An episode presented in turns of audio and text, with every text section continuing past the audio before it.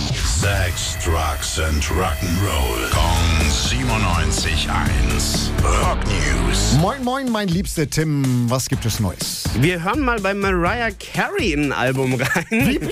Ja, eigentlich nicht so sehr Rockstar. Keine Sorge, keine Sorge, es Okay, wird okay, rockig. Sie hat nämlich erzählt, sie hat 95, also echt schon vor einiger Zeit mal ein Grunge-Album Mhm. rausge- aufgenommen. Damals aber nicht mit ihrem, mit ihrem Voice-Track veröffentlicht, sondern eine Freundin hat das eingesungen. Und so klang das. Okay.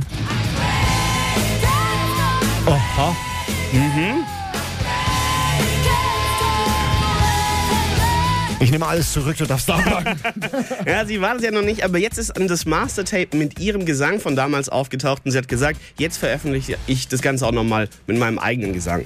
Und ähm, was anderes, was ich dir noch erzählen möchte, was ich brandheiß gelernt habe heute Morgen. Der Sänger von Nickel Nickelback, Chad, hm, hm, hm, hat ähm, erzählt, dass sein Nachname ständig falsch ausgesprochen wird. Oh. Ne? Ja, schreibt man ja Kröger, E K-R-O-E-G-E-R. Unsere deutsche Oh je. Tendenz ist Kröger zu sagen. Ja. Meistens sagen wir Kroger, aber er sagt, nee, das sagen zwar fast alle, aber es ist falsch. Eigentlich heißt er nämlich so.